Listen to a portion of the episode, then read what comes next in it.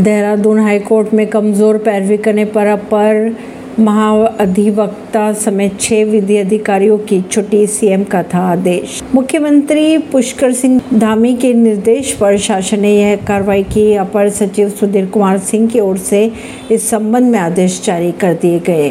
अब मेरिट के आधार पर ही विधि अधिकारियों की नियुक्ति की जाएगी। हाईकोर्ट में दायर विभिन्न याचिकाओं में कमज़ोर पैरवी करने पर अपर महाधिवक्ता समेत छह विधि अधिकारियों को हटा दिया गया है। इस संबंध में आदेश भी जारी कर दिए गए हैं। अब मेरिट के आधार पर ही विधि अधिकारियों की नई नियुक्ति की जाएगी। परवीन सिंह, नई दिल्ली से।